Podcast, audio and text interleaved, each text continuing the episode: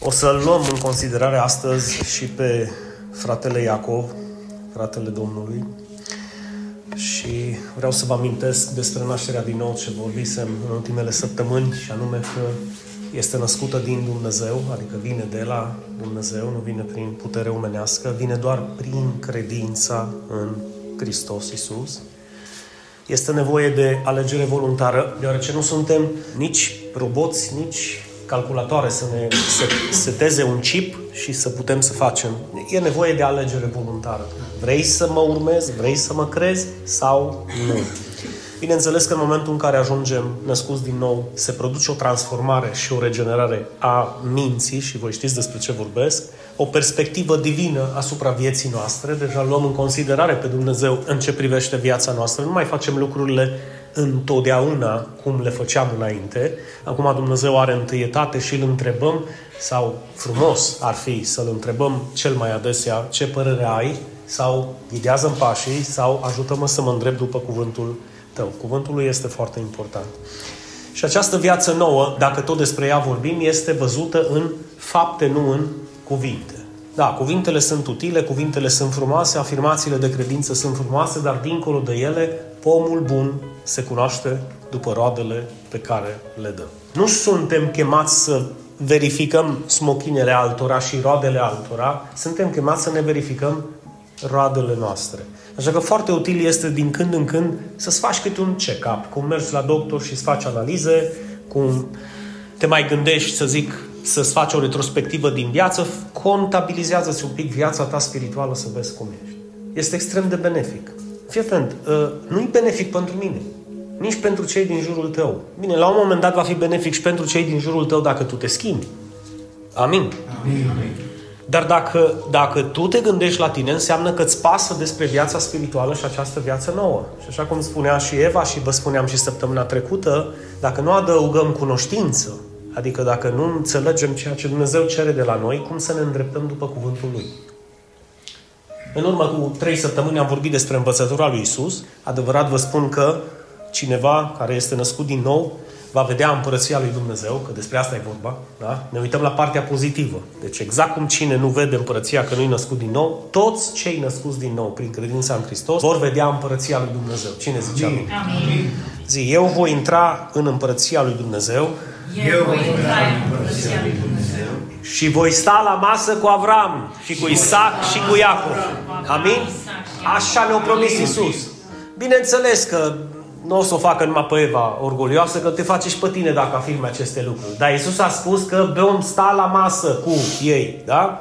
Asta înseamnă că ei fiind mântuiți, noi de asemenea, prin credința în Hristos vom fi. Pe urmă a urmat învățătura lui Pavel, care a fost cât se poate de clar, și anume dacă cineva, dacă cineva este în Hristos, e o făptură nouă, dacă cineva nu e în Hristos, nu e o făptură nouă, poate să fie în orice biserică. Amin. Amin. Cele vechi se duc, unde le învățăm? Aici, în meditarea noastră acasă, în rugăciunea noastră personală, în predici, în studii, învățăm cum să lăsăm alea vechi să se ducă. Și atunci când experimentăm viața creștină cu adevărat în miezul bisericii, vezi că altul care tu nu ai reușit să schimbi în viață, el a reușit, da? Sau dacă tu nu ai ajuns la nivelul ăsta de generozitate sau de fidelitate, îl vezi pe altul care a reușit, nu te uita la ce nu fac sau la defectele lor. Uită-te la lucrurile bune ca să învățăm unii de la alții. Și așa încet, încet înveți și despre lucrurile noi care vin în viața ta. Pe urmă, am vorbit despre învățătura lui Ioan și anume, dacă mărturisim cu gura că îl cunoaștem pe Dumnezeu, trebuie să cunoaștem cele două. Nu mai suntem sub poruncile Vechiului Testament în sensul de a le împlini pentru a fi mântuiți. Da? Nu suntem sub decalogul celor 10 porunci sau sub legea celor 613 precepte din lege. Dacă le faci, trăiești. Dacă nu le faci, nu trăiești. Asta a fost. Iisus a venit să împlinească toată legea Amin. Pentru ca noi, prin credința în El, adică, să zicem, Adi va zice în fața la Dumnezeu, Doamne, n-am putut să împlini 613, dar am împlinit 599 și eu știind că Tu ești drept, Tu mă condamn pentru alte 14 legi. Ei, Remu zice, eu n-am fost așa de plin de râvnă ca Adi, eu am împlinit 200. Și păstorul zice, tată, eu am împlinit 8. Da? Restul, când le-am împlinit, când am uitat de ele. Toți suntem în aceeași oală. Pentru că dacă greșești într-o singură lege, te faci vinovat de toată legea. Și atunci vine Hristos cu soluția și zice, legea sau legile pe care nu ați fost în stare să le împliniți, le-am împlinit eu. De fapt, Dumnezeu spune că l-a făcut blestem pentru noi. Spune, dacă poți, Hristos s-a făcut blestem pentru mine. Știți ce înseamnă asta? Că tu nu vei mai fi blestemat. Amin. Spune dacă poți, Hristos a fost judecat în locul meu. Hristos a fost judecat în locul meu. Crezi acest lucru? Amin. Spune, Hristos a fost condamnat în locul meu. Hristos a fost condamnat în locul meu. Și Hristos a murit în locul meu. Hristos a murit în locul meu. Astfel eu nu mai sunt nici judecat, nici condamnat și nici nu voi mai muri. Parcă prinde sens acum. Oricine trăiește și crede în mine, nu va mai muri niciodată. Cine ascultă cuvintele mele și crede în Cel ce m-a trimis, a trecut din moarte la viață și la judecată, nu mai vine. Amin. Și dacă vă întâlniți cu vreun cetățean, cetățean responsabil al orașului Turda, zice, cum nu mai mergi tu la judecată? Ne întâlnim la judecată, îi spui, trimite în vedere de acolo. Liptește-o cu timbre, cum vrei tu, că eu acolo nu mai ajung. De ce? Amin. Cum să nu ajungi tu? Iisus mi-a promis și eu îl cred pe cuvânt. Da? Amin. Astfel, dacă eu îl iubesc pe... Îmi dau silința să-L iubesc pe Dumnezeu cum pot. Și când nu mai pot, zic, Doamne, ajută-mă. Când nu știu, zic, Doamne, învață-mă. Și pe aproapele meu ca pe mine însumi. Dacă nu fac aceste lucruri și nu-mi dau silința, e mai mult ca sigur că Ioan are dreptate și acel om care doar mărturisește că e creștin, dar nu-i pasă de Dumnezeu și de aproape lui este un mincinos. Și adevărul nu este în el. Care adevăr? Ăsta care te poate elibera. Pe urmă, săptămâna trecută am vorbit despre Petru și ne spune foarte clar Petru că dumnezeiasca lui putere ne-a dăruit toate cele necesare pentru viață și evlavie. Cum? Prin? Prin cuvânt. Amin? Amin. Dumnezeu a vorbit, ei au scris prin revelația Duhului Sfânt, tu ai citit și pe urmă urmează testul. Cred sau nu cred? Împlinesc sau am treabă? Dar Petru spune în 1 Petru 1,16 Astfel fiți sfinți că și Dumnezeu este sfânt. Și dacă Cel care te-a chemat este sfânt, încearcă să calci pe urmele Lui. Doamne, ne apropiem de o parte extrem de importantă. Și anume revelația lui Iacov despre această învățătură și în mod special despre viața creștină, că despre asta vorbim. Te rog să deschizi inimile noastre și aceste cuvinte să cadă în pământul fertile care pot să producă rod de 30, 60, de 100 de ori mai mult. Și acest rod să rămână până la venirea ta. Zic cu mine amin dacă poți. Mi-a plăcut foarte mult cum Iacov începe, să zic așa, în versetul 18 din capitolul 1, spunând, făcând o afirmație. El ne-a născut, da? Deci Dumnezeu ne-a născut prin cuvântul adevărului. Cine e cuvântul adevărului? Hristos, corect? Dar vorbim și despre cuvântul lui scris, pentru că până la urmă este cuvântul descoperit, da? cuvântul lui viu. El ne-a născut prin cuvântul adevărului, potrivit cu voia lui, ca să fim un fel de rod printre făpturile lui. Observați puțin. De ce este nevoie să ascultăm cuvântul adevărului, da? Pentru că e voia lui să ascultăm cuvântul lui Dumnezeu. E voia lui să înțelegem cuvântul lui Dumnezeu. Și nu ne descoperă cuvântul adevărului și voia lui nu este doar să-L cunoaștem de dragul de a-L cunoaște, ci să ajungem să fim un fel de rod prin, printre făpturile Lui. Dragii mei, toate făpturile de sub soare sunt ale Lui Dumnezeu, sunt creația Lui Dumnezeu. Dar nu toate sunt născuți din nou. Nu toate făpturile sunt născute din nou. Nu toate făpturile aduc rod. Și atunci oamenii care nu-L cunosc pe Dumnezeu și trăiesc într-un fel de religie de asta, de porc și brad și miel și ouă roșii și atât, văd că ceva se întâmplă în tine și în familia ta.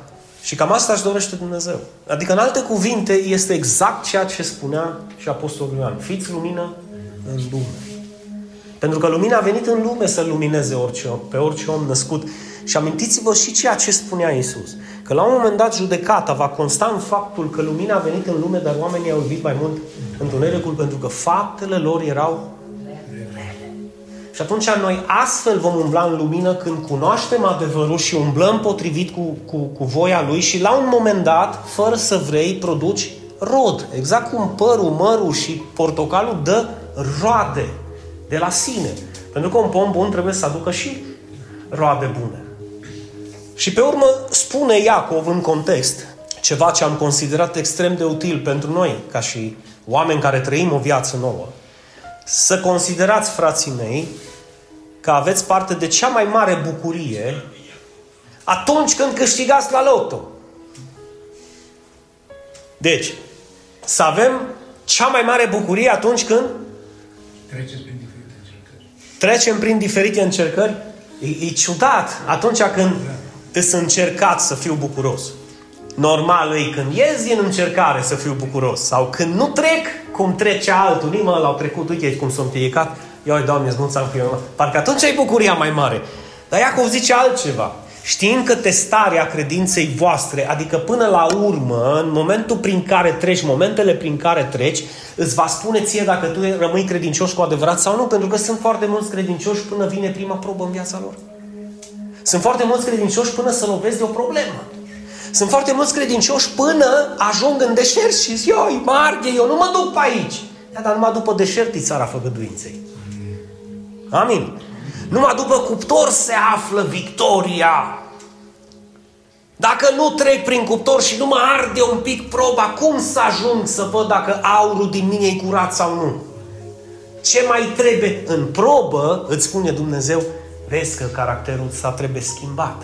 Amin. Vezi că cuvintele astea trebuie luate afară. Vezi că faptele astea trebuie să uiți de ele și să le arunci în locuri seci, pentru că tu ești născut din nou. Amin. De ce să fim bucuroși când trecem prin diferite încercări? Că testarea credinței voastre lucrează? Lucrează? Cum lucrează? Bă, dacă ceva suferim noi, ca români, îi răbdarea. Că mergi să cumperi ceva, sau că vine cineva să cumpere ceva, sau te întâlnești cu cineva, sau acasă, îi răbdarea ce pușcă cel mai rapid. Și atunci, dacă vrem să lucreze răbdare, credința noastră în noi, trebuie să fim bucuroși, să știm, noi deja știm că atunci când trecem prin diferite încercări, deja e o probă pentru noi să vedem cum stăm cu capitolul răbdarea. Hai să vă spun de ce. În momentul în care ne implicăm în biserică, dacă ne pierdem răbdarea, putem să pierdem și suflete. Păi cum, din nou, Dumnezeu le pierde ea, dar Dumnezeu le pierde prin tine și prin caracterul tău. Și de foarte multe ori noi trebuie să fim docili în așa manieră încât să ne facem mici cu ea mici, mari cu ea mari, ca să-i câștigăm de dragul lui Hristos. Și asta înseamnă de foarte multe ori să știu când să tac. Să pot să am o îndelungă răbdare. Că de foarte multe ori tu te prepari și vii la studiu patru ani și vorbești cu cineva care când deschide Biblia o deschide cu capul în jos și îți zice nu este așa frate. Și tu zici exact, uh, dezîntoarce Biblia că ești în Vechiul Testament că eu vorbeam de Timotei. A, eu îl cunosc, e vecin cu mine. Nu mă, e, e fiul lui Pavel în credință. Și el a spus cu tare și cu tare. Să-mi aduc aminte de asta, nu e mai important acum. Cum trebuie să ai? Pentru că la un moment dat, când Dumnezeu îl atinge, o să facă din el ce o făcut și din tine. Să Doamne, dăm răbdare. Dar lăsați răbdarea să-și facă desăvârșită lucrarea ca să fiți desăvârșiți și întregi, fără să vă lipsească nimic. Vedeți cât de importantă e răbdarea. Dacă vreunul dintre voi îi lipsește înțelepciunea, ca să înțeleagă de ce e importantă răbdarea, să o ceară de la Dumnezeu. Zic, dă Doamne înțelepciune, aleluia. Amin. Doamne. Fii atent că rugăciunea asta sună mai, mai tare. Dă-i, Doamne, rugăciune la nevastă mea. Dă-i, Doamne, rugăciune la bărbatul meu. Dă-i, Doamne, rugăciune la frații mei. Dă-le, Doamne, rugăciune. Dă-i, Doamne, rugăciune la păstorul meu. Ha? Da, asta sună bine când zici, dăm înțelepciune, Doamne. Și cum dă Dumnezeu? Cu generozitate și fără să mustre, dacă îi cer ce trebuie. Că trebuie să cerem conform cu voia Lui. Și e voia Lui să cerem răbdare. E voia Lui să cerem înțelepciune. Desigur. Și fără să mustre și înțelepciunea îi va fi cum îi va fi? Dată. Amin? Amin. Și ea va fi dată. Și acum atenție cum să o cerem. Cere când îi ceri lui Dumnezeu cu credință. Asta face un om născut din nou. O cere cu credință. Fără să aibă îndoieli. Ca și cum ar exista. Ca și cum zicem, Doamne, mulțumesc pentru altarul la minunat. Amin. Nu știu cum va fi, dar eu îți mulțumesc pentru el. Pentru luminile alea frumoase. Pentru scaunele alea minunate. Pentru toată renovarea. Pentru oamenii care vor fugi la tine din nord, sud, est și vest. Amin. Pentru faptul că mă văd deja în ușă la casa ta minunată și văd cum fug încolo, încoace, cum oamenii încep să vorbească, să se audă, să vină, să se îngrămădească, să audă și ei acest mesaj de eliberare. Nu încă un jug în plus, că avem destule. Amin. Deci când îi cerem acest lucru lui Dumnezeu, să cerem cu credință, fără să avem îndoiel, fiindcă cel ce are îndoiel este ca ca Petru. Umblă pe ape? Deci și eu nu știu cine este. L-ai văzut Elisa pe Petru? Amin, da. Știi când îl vezi cel mai des? Dimineața în oglindă. Când el și speli pe față să-și Petre, iar a înviat. Că nu am zis, Doamne, până la moarte, Doamne. Eu, Doamne, pentru Tine, oricât, orice, Doamne. Eu nu mai dau înapoi niciodată, pentru că erai pe val. Amin. Mă, când suntem sus, să ne folosim că suntem pe val atunci, Doamne, ajută, Doamne, fă, Doamne, dă, dar și când suntem jos, Doamne, scăzut, n-am credință, nici nu știu, dar spune ei, nici nu știu cum să-ți mai spun că îs deprimat, îs... Așa Dumnezeu îți va da putere să înțelegi. Slavă Domnului. Că un astfel de om care cere fără credință ceea ce îi cere de la Dumnezeu, ce zice acolo Eva? Să nu se aștepte să primească ceva de la Domnul. Vezi că de multe ori zici, m-am rugat, Inu, m-am rugat, Inu, m-am... Rogă-te cu credință. Amin. Dar rogă-te tu că tu ai mai mare, eu știu, dar Dumnezeu vrea să te asculte pe tine. Ai situații în casă la tine, eu știu că e ușor. Eva, hai până la mine să te rogi. Cheamă și pe Adi și cheamă și pe Călin, că cu siguranță Dumnezeu ne va ajuta. E adevărat. Dar Dumnezeu zice, vezi că te-am pus în casa aia cu un scop, rogă-te tu. Amin. Pentru că eu vreau să lucrez și prin tine. Și ție vreau să-ți măresc credința. Amin. Și ne zice amin. Amin. Da? Pentru că dacă ne rugăm fără credință și suntem instabili, să nu ne așteptăm să primim ceva de la Domnul, fiindcă acel om este indecis și instabil în toate căile lui. Adică zice, ia mă frate, mergem până la sfârșit și tu te duci și aleluia și zici, bă, ce fain o să fie. În... Și... Știi? Zici, unde e? Nu nimeni. Și ce ai zis? Până la moarte, frate. Până la moarte. Priviți un pic cum continuă fratele Iacov. Dați la o parte orice necurăție pe care tu o cunoști. Vă amintiți când v-am spus că păstorul vostru e foarte fericit să dați la o parte greșelile și păcatele pe care le cunoașteți? Nu mergem mai încolo, știi? Cum a zis David, Doamne, ia înlătură în păcatele pe care nu le cunosc. Hai să începem cu dreptul. Eu cred că tu le cunoști foarte bine. Amin. Și cine nu le cunoaște să zică, Doamne, deschide-mi ochii să le văd. Că de văzut păcatele în viața altora. Nu ne avem nevoie de mers la oftalmolog, că așa le vedem de la 2 km. Și când trebuie să ne uităm la păcatele noastre, zicem, Nu sunt. frate păstor, nu văd, nu, nu văd. Ea, dar Călin? A, Călin, tot, tot, tot l-am scanat. Ca la tomograf. Scanează-te pe tine. Amin. Că tu trebuie să dai la o parte orice necurăție și orice revărsare de răutate să primești cu blândețe cuvântul sădit în voi. Are putere sau nu are putere cuvântul să ne mântuiască? Amin. Cine e cuvântul? Iisus. Aleluia! Zic cu mine, slăvit să fie Hristos!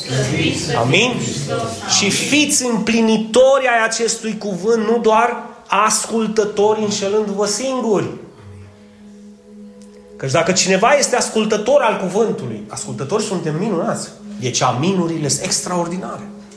O, Doamne, cât îmi place cuvântul. Amin, Doamne, așa e cum spui Tu. Dar, spune Iacob, dacă cineva e doar ascultător și nu împlinitor, atunci el se aseamănă cu un om care își privește fața în oglindă, da? se uită în oglindă, după aia pleacă și a uitat cum era. Știți ce vrea să zică? Oglinda este cuvântul lui Dumnezeu. Te uiți în cuvântul lui Dumnezeu, îți vorbește cuvântul lui Dumnezeu că trebuie să schimbi ceva sau vezi că ești un pic... Păcatul e asociat cu o murdărie. Și gândește că te duci pe afară, ai niște boi, ai niște capre, cum era pe vremuri, te împiedici, pă, dai cu capul și ești tatuat aici pe obraz. Și tu te duci și zici, mă, ceva nu miroasă și nu e ok. Că păcatul miroasă urât. Suntem de acord. Mai urât ca și... Și te uiți în oglindă și îl vezi, zici, nu, de aici mă duc să mă, să mă curăț, pentru că cuvântul îți spune, nu mai și fă. Și omul ăsta, Adi, uită cum nu uită cum erau alții, uită cum era el. Da? așa se înșală pe el singur. Vede în oglinda cuvântului ce are, să uită în oglindă și ce trebuie să mă schimb. Câți au zis că trebuie să mă schimb? Amin. Amin. Ha? Câți au zis, Doamne, nu mai rab să fac acest lucru, te rog frumos, te rog frumos, Amin. ajută-mă să mă schimb.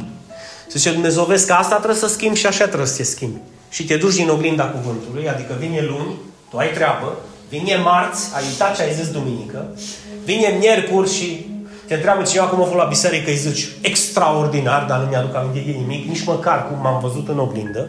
În maniera asta ne înșelăm pe noi singuri. Ne înșelăm pe noi singuri.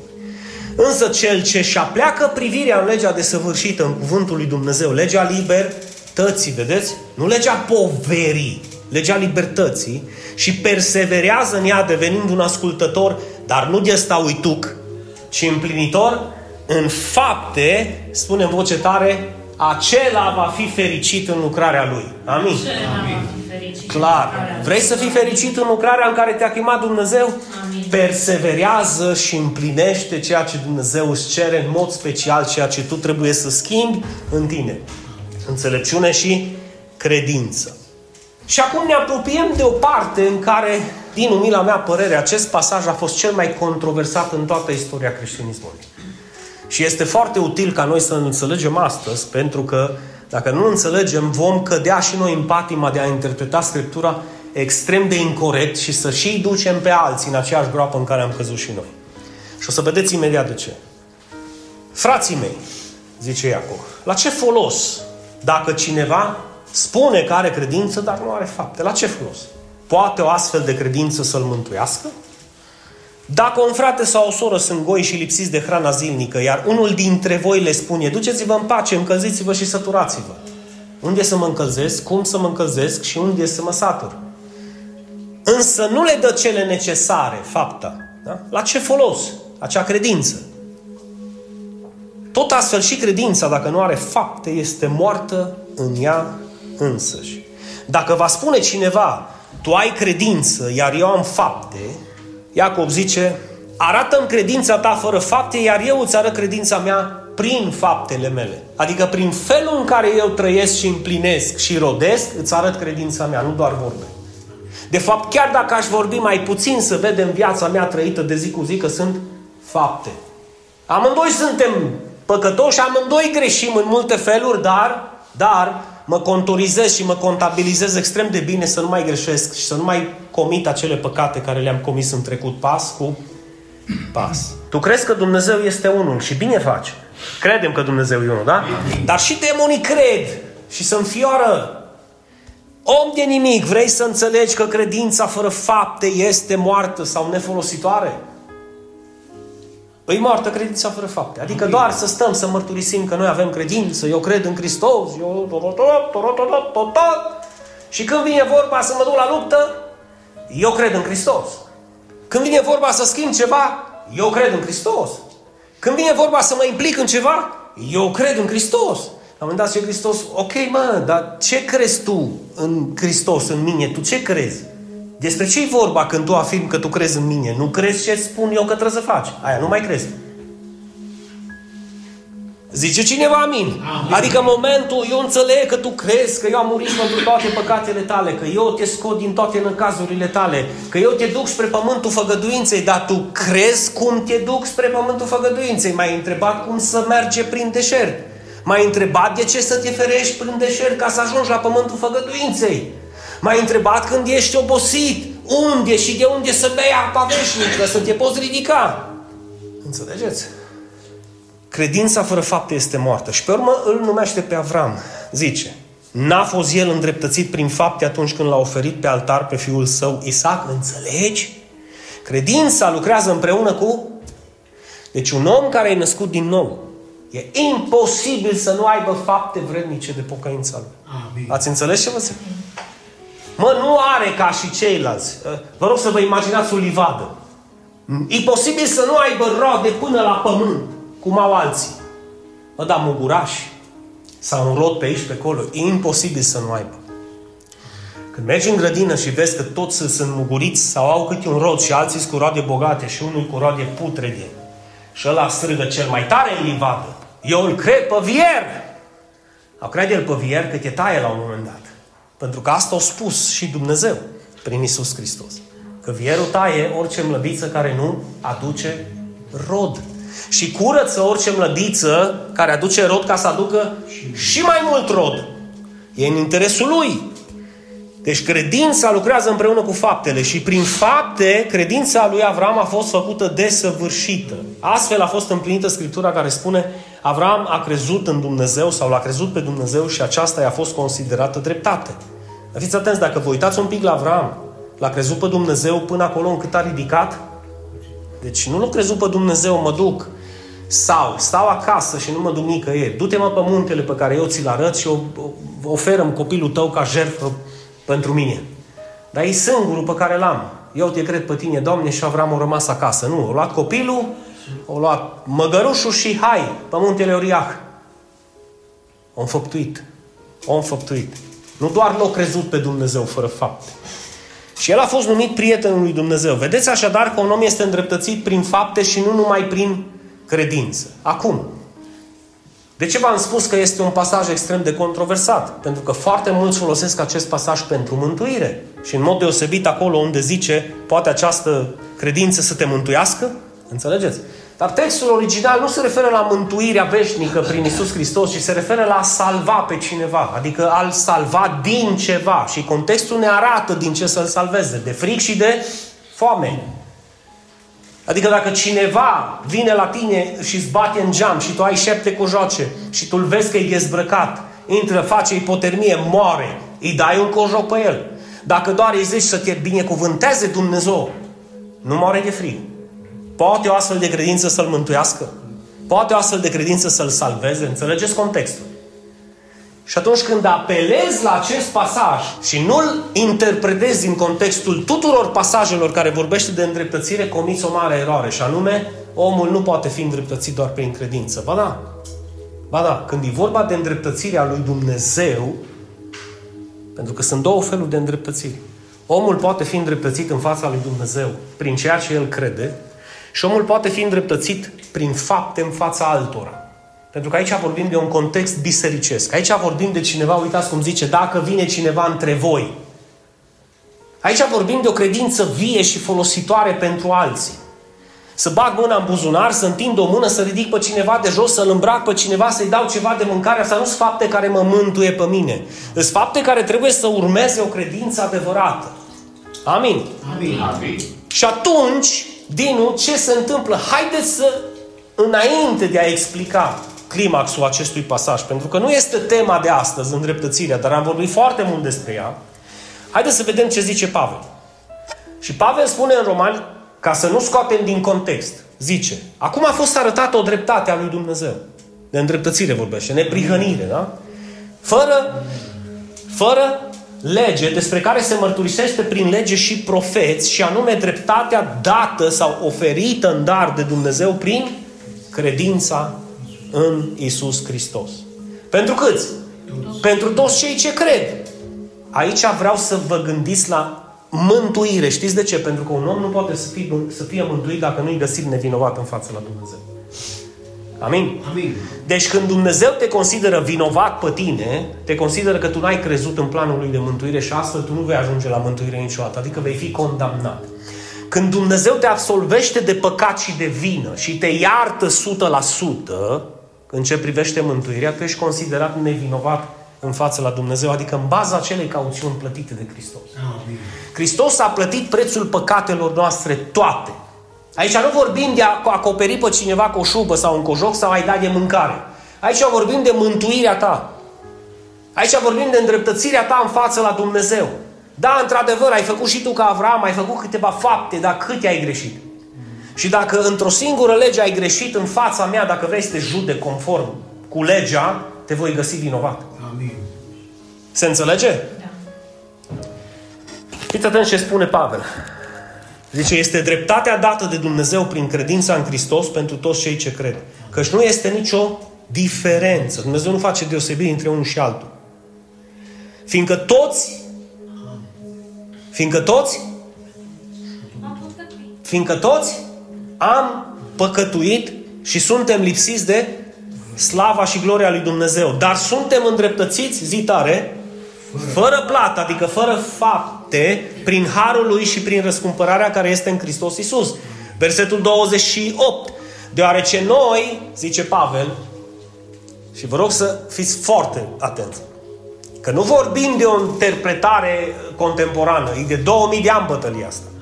Și dacă tu o înțelegi aiuria și o înțelegi în afara contextului, Iacov o să fie piatră de potignire pentru tot ce înseamnă procesul de mântuire.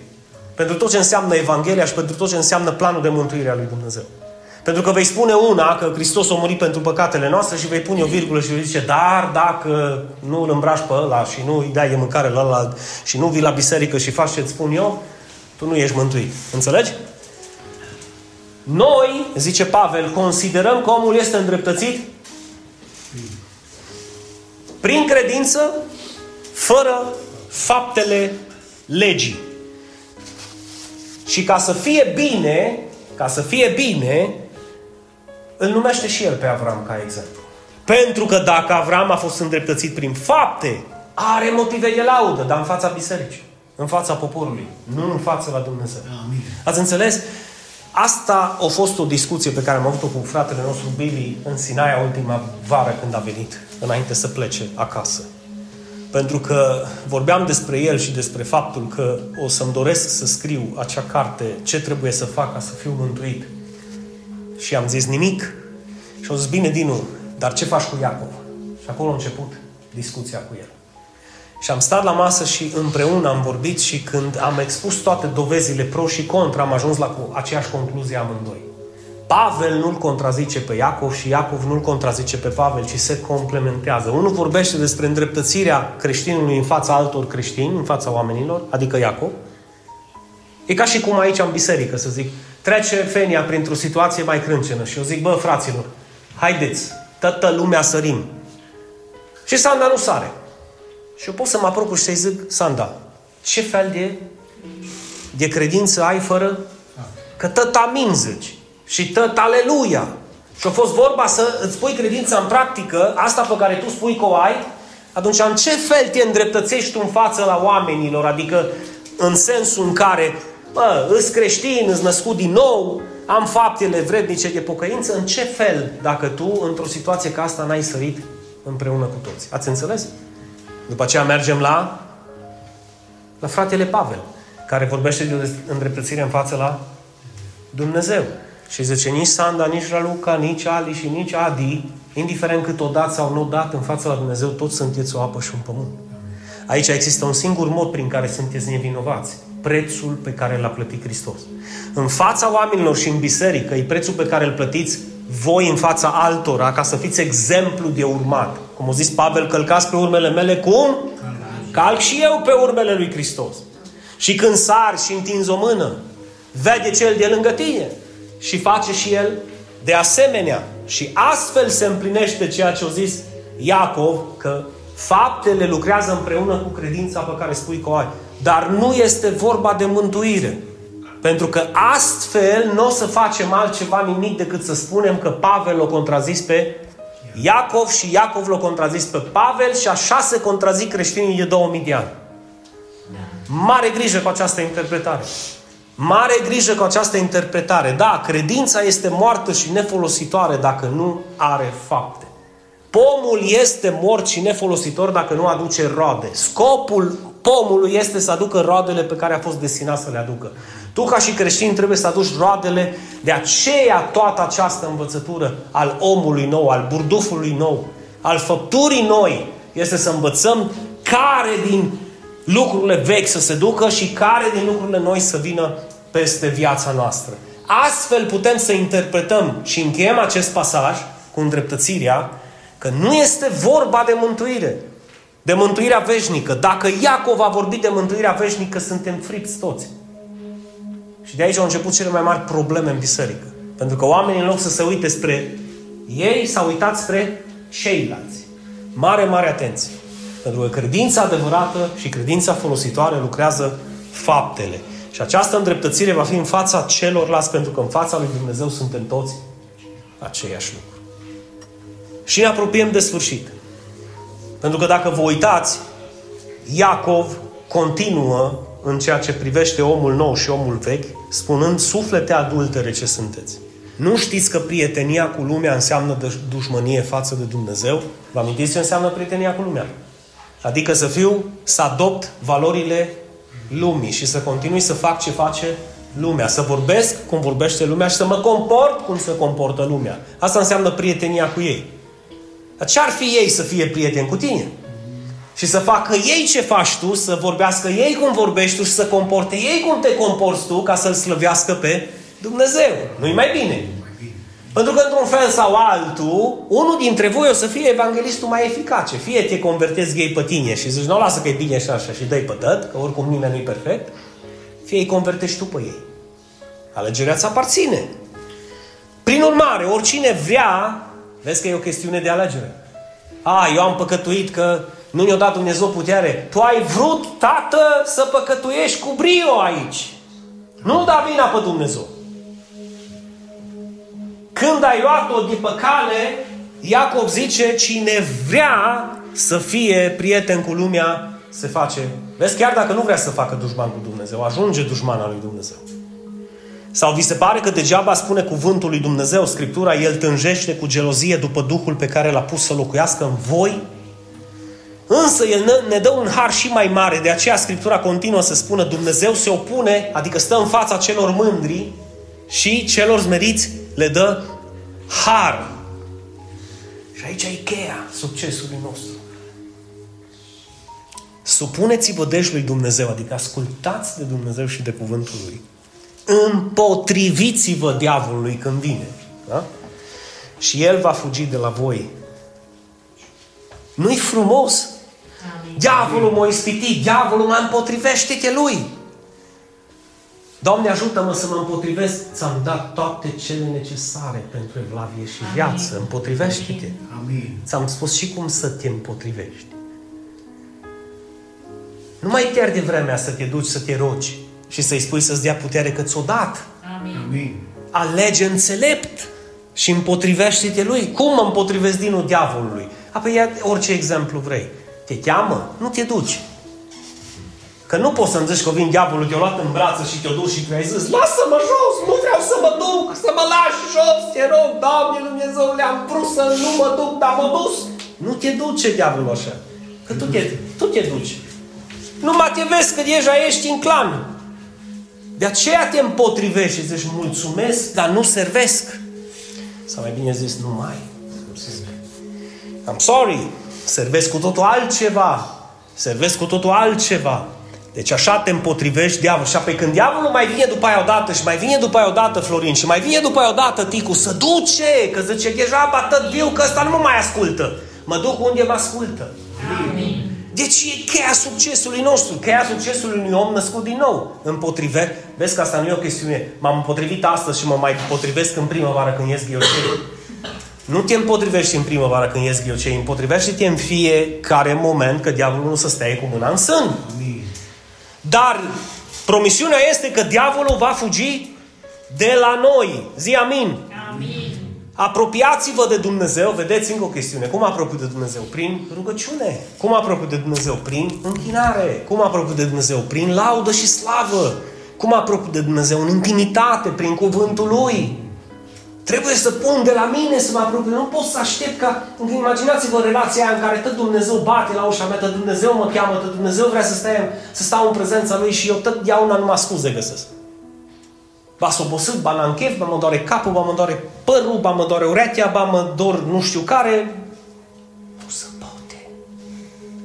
Datoria ta e să te apropii de Dumnezeu. Amin. Și ce promite Dumnezeu? Și el să fie de Și El se va apropia. Vedeți cum e? Tu faci un pas, Dumnezeu face cinci, dar fă Amin. Pentru că și în ce privește lucrarea de mântuire, El, El a făcut pasul, nu noi. Amin. Noi doar trebuie să credem. Amin, Laurențiu? Curățați-vă mâinile păcătoșilor, curățați-vă inimile oameni cu inima împărțită. Și fiți atenți, versetul 10 și 11. Smeriți-vă înaintea Domnului și El vă va înălța. E contrar ce zice lumea. Scoate-mă pieptul, fă pe șmecherul, dă-i pătăt. Nu, Dumnezeu zice, fă-te mic, mă, că te fac eu mare. Lasă-i pe ăștia care să fac mari sânguri sau uită-te un pic ce se întâmplă în viața lor. Ăștia care fac păzmei. Și ea privește spre cei smeriți și umili cum eu îi ridic. Nu-i mai bine așa? E mai bine așa. Așa că vrei să fii înălțat, smerește-te înaintea lui Dumnezeu.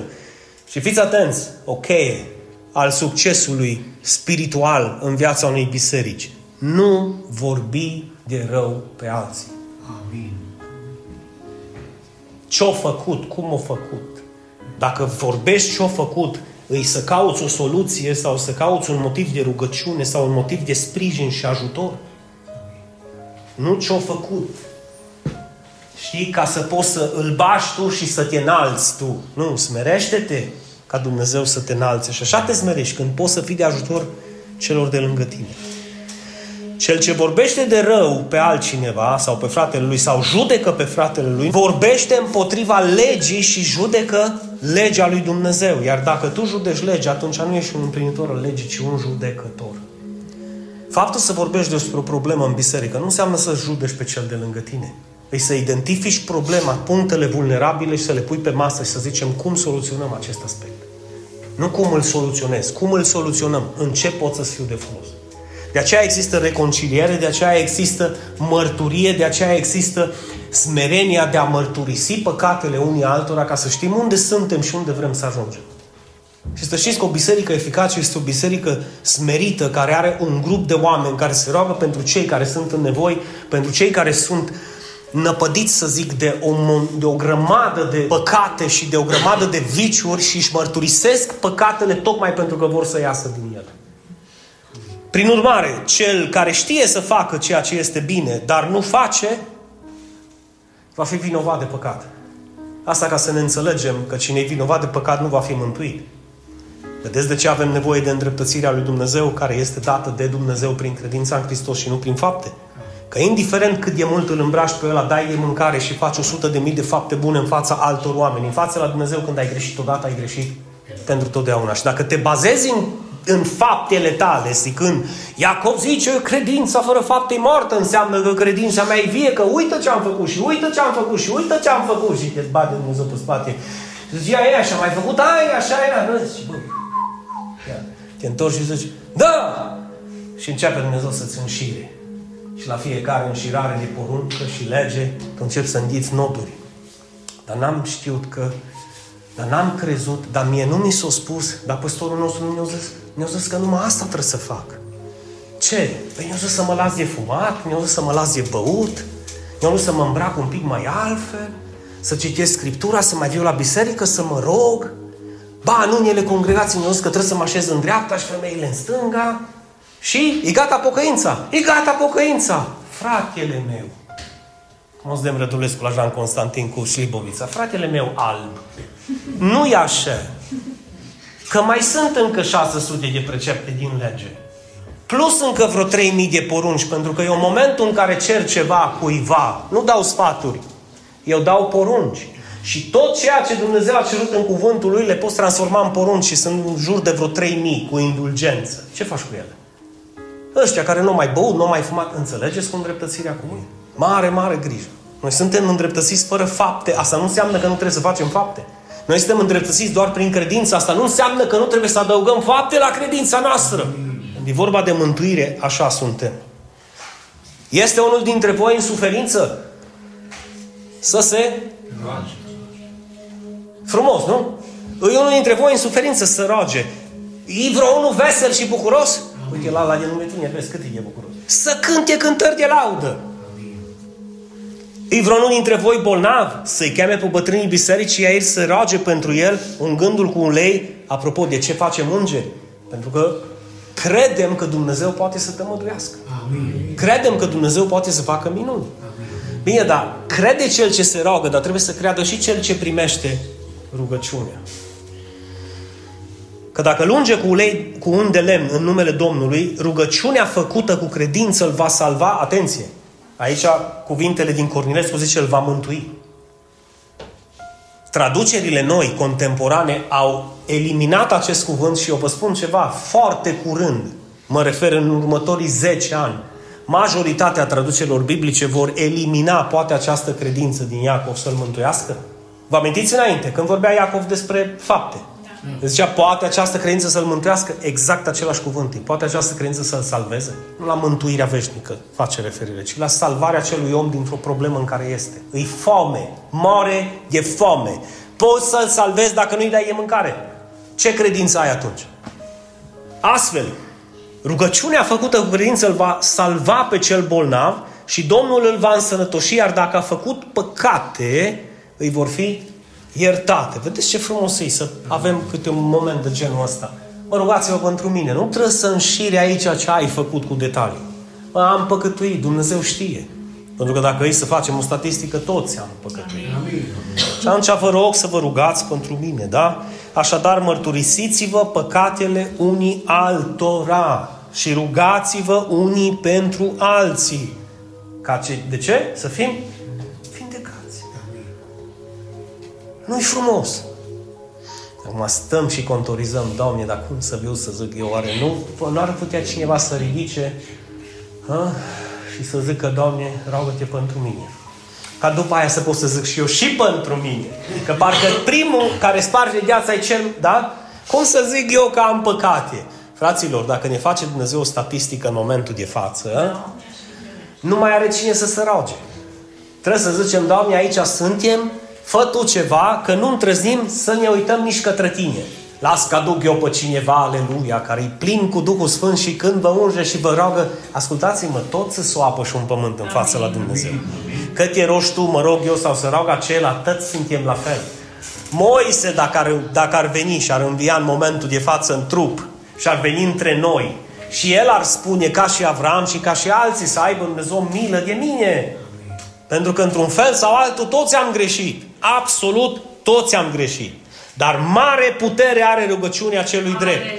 Și aici vorbim de cel neprihănit. Prin Credință. ce frumos sună. Nu te mai ascultă Dumnezeu acum zicând, no, pe cât ți-ai îmbrăcat, sora Eva? Frate Călin, pe cât ți-ai scos din groapă? Ioana, dragă, de când nu mai lucri? Pe cât e dintre vecinele tale din cartier ai vizitat și ai fost alături de ele? Că atunci pot să zic în ce măsură te ascult sau nu. Nu, Remus. Slavă. Nu Raluca, nu Gadiel. El zice că ascultă rugăciunea celui îndreptățit prin credința în Hristos. Pentru că prin credința în Hristos avem intrare liberă în fața Tatălui. Prin credința în Hristos suntem considerați nevinovați și copii ai Lui. Amin. Copii cum? Cum e copilul tău? Să-mi te adică? Îl ridici de jos. Greșește? Îl scuturi și zici, hai mă, sus. O dat pe el când o mâncat, încă câteodată te apucă râsul. Eu așa-l văd pe tata. Eu nu-l văd ca și pe un călău care stă cu o sabie sau cu un buzdugan pe tron și așteaptă ca unul dintre voi să greșească, să vă rupă capul, cam așa înseamnă Iacov interpretat în ceea ce privește mântuirea. El nu e ca polițistul care stă cu radar în spate să nu-l vezi ca să poată să-ți dea o amendă. Nu, el e ca un tată iubitor Amin. care câteodată îl văd exact așa cum, cum o căzut Briana când era mică. Sau când eu crescut puful pentru prima dată la Gadiel. Și au zis, déjame că eu como solo. No bine că tu come solo, au zis. Am uitat la Ravi și Ravi a zis, da, da, să tată, să come solo. Da, să se mânce singur. Și au făcut supa de mondongo, de ciorbă de burtă în Costa Rica și au fost și de lebar. Și când o lua Gadiel, când i s-o băgat ăla pe după gât? Și l-o ars. Nu, mai zic, mai come solo. No! Dar am râs cu toții. Nu am dat, n-am luat, nu, fraților, n-am luat un par să-i dau în cap că o dat pe el. Voi aveți impresia când voi greșiți că Dumnezeu ia parul și vă nenorocește? Pentru că sunt unii în momentul în care greșești, ei te trimit în iad. Asta face un tată cu copiii lui? Zice, nu? Par, parcă-l văd cum stă și zice, ăsta iar un comic solo. Ăsta iar a mâncat solo, iar s-o dat, iar o făcut pe el, sau iar s-o împiedicat. Bine, asta nu înseamnă să te căsătorești cu. Când greșești, așa face Dumnezeu. De aceea cel ce practică păcatul este de la diavol, adică își ia ciorba și și-o aruncă pe el sau în continuu să aruncă în același păcat. Și îi zice Dumnezeu, mă, e ok, e destul, te-am iertat. Deci au terminat cu râsul. Te rog frumos, ridică-te, scutur, scutură spraful și nu mai păcătui, pentru că ți-am spus că nu-mi place acest păcat. Și deja intervine și altceva, cum intervine și la părinți. Bă, ți-am spus să nu mai, yeah. No. Corect? Zic, n-am făcut așa ceva niciodată cu copiii mei. Tu să nu te idioti. E imposibil. E imposibil să nu pui Jorda la un moment dat când i-ai spus de 100 de ori și au făcut ce te uiți așa? Că tu niciodată, zi, nici tu, așa? Dar niciodată, dar suntem doi. Nici tu, Eva, așa? Niciodată. Și Florin face așa și... niciodată, mama. Niciodată. Da, dragilor. Și Iacov încheie spunând, fiți și voi răbdători. Vedeți ce importantă e răbdarea? Și întăriți-vă inimile. Unde? În credință. De ce? Pentru că venirea Domnului nostru Isus Hristos este aproape. El este la ușă, exact. Maranata, Domnul nostru vine. El este la ușă, El este la ușă. Și ar fi frumos să te găsească în credință, înfăptuind acele fapte vrednice de pocăință care te-au chemat, înfăptuiește acele fapte vrednice de acel copil al lui Dumnezeu născut din nou, acea făptură nouă, acel burduf nou, acel om care a înțeles și a învățat că sunt lucruri noi care trebuie să le adopteze în viața lui. Nu-i place, dar e necesar. Și lucruri vechi care trebuie curățate, dezrădăcinate și aruncate afară, la fel nu-i place, dar e necesar. Pentru că altfel credința ta va fi nefolositoare sau moartă. Și eu nu cred că îți dorește o credință moartă. Eu cred că îți dorește o credință vie care, în care să lucreze faptele lui Dumnezeu în viața ta. Ce vom face, dragi? Că dacă stăm să ne uităm la Isus, dacă stăm să ne uităm la Ioan, dacă stăm să ne uităm la Pavel, la Petru și acum la Iacov, toți vorbesc aceeași limbă. Dacă cineva nu-i născut din nou, nu va intra în Împărăția lui Dumnezeu. Și dacă cineva e născut din nou, se va comporta ca și un copil al lui Dumnezeu mai devreme sau mai târziu. Ești? Nu cu asta am început. Nicodime, adevărat, adevărat îți spun, dacă cineva nu-i născut din nou, nu va vedea Împărăția lui Dumnezeu. Eu vreau să fii cu mine acolo. Eu îmi doresc să fiți cu mine în împărăția mea. Dar dacă nu ești născut din nou, n-ai cum să intri. Era frumos dacă zice dacă ești membru din biserica din Ierusalim, nu? Sau dacă ești membru din biserica catolică, sau dacă ești membru din biserica ortodoxă, sau dacă ești membru din biserica pentecostală, sau baptistă, sau independentă. Dar n-a zis. El a zis, dacă nu ești născut din nou, asta ce înseamnă? Poți să fii membru oriunde, Nicodime. Dacă nu ești născut din nou, tu împărăția nu o să o vezi. Și veșnicia nu o să o petreci cu mine. Dacă ești născut din nou, poți să fii membru unde vrei tu. Că ne vom bucura și vom sta la masă cu Avram, cu Iacov, hă? cu Isaac, cu David. Parcă îl văd pe Adi că se așează lângă David. Și zice, bă, eu numai una am avut și a fost pita lui Dumnezeu. Tu ai avut cât ai vrut tu. Te-ai uitat și la Betseba. În loc să... Vezi, dacă erai la Biserica Cristocentrică, îți spunea păstorul. Nu te uita, mă! Că de tine depinde. În loc să mergi la luptă și tu. Sau în loc să-ți vezi de ele din palat. Tu ai ieșit și te-ai uitat la o singură oiță. Avea și unul din satul tău o oiță și pe aia ai vrut-o, mă. Deci, Adi, cum ai putut să faci așa ceva, mister? și David zice, hai să-ți explic. Dar înainte explicăm cum ai putut tu să faci, că acolo o să fie lista la toată lumea. Cum ai putut tu să faci? Și să închid poveștile. Și dacă putem să ridicăm capul, vom spune doar atâta. Doamne, sunt ceea ce sunt datorită Harului Tău. Și am ceea ce am datorită Harului Tău. Sunt aici în împărăția Ta și stau aici la masa Ta datorită prețului pe care Tu l-ai plătit. Datorită faptului că Tu ai aranjat masa, Tu ai pus scaunele la masă, Tu ai pus, pregătit mielul, Doamne, din care mâncăm și care a fost sfâșiat pentru noi și vinul care a curs în fiecare păhărel, tot al Tău este, nu al meu. Și când mă uit la biletul meu de intrare, un singur nume văd pe el. Iisus Hristos. De aceea El este calea, singura cale. De aceea El este calea spre Tatăl, calea în împărăție. Deoarece este El, nu este El cu mine sau El cu faptele noastre, este El cu fapta Lui de la Golgota. Doar așa intrăm în împărăție. Dar până să ajungem acolo, Doamne, până să ajungem acolo, Doamne, transformă, Doamne, și regenerează mintea noastră și inima noastră să putem să fim acei copii care se, nu se conformă la planurile lumii, Doamne. Care fuge de prietenia cu lumea să înfăptuiască faptele pe care lumea le înfăptuiește și pe care Tu le urăști, Doamne. Transformă-ne, Doamne, mintea și inima să putem să înfăptuim faptele pe care Tu le-ai pregătit odinioară, Doamne, și le-ai pregătit tocmai ca noi să umblăm în ele. Amin. Te binecuvântez astăzi, Tată și Părinte al cerurilor. Te binecuvântăm astăzi, Dumnezeul nostru, pentru că ai găsit cu cale să ne mântuiești Tu pe noi și să ne îndreptățești Tu pe noi, Doamne. Nu, nu ne mai rămâne nimic de făcut decât să-ți mulțumim Ție și să umblăm pe această cale și în această nouă viață, dezbrăcându-ne, Doamne, de vechea viață. Dă-ne înțelepciune să vedem acele lucruri care trebuie să le eliminăm din viața noastră și dă-ne putere, Doamne, să acceptăm acele lucruri noi care trebuie să le adoptăm de dragul Tău, de dragul lucrării, Doamne, și de dragul celor din jurul nostru. Pentru că astfel putem să spunem la un moment dat, îl iubesc pe Dumnezeu și îmi iubesc aproapele. Și în fața acestor legi, în fața acestor legi, nu va exista nicio altă condamnare. Niciodată. Nici astăzi, nici mâine, nici în ziua veșniciei. Doamne, dacă este cineva în suferință, Doamne, declarăm un cuvânt de viață peste el. Declarăm un cuvânt, Doamne, de biruință și de sănătate, Doamne.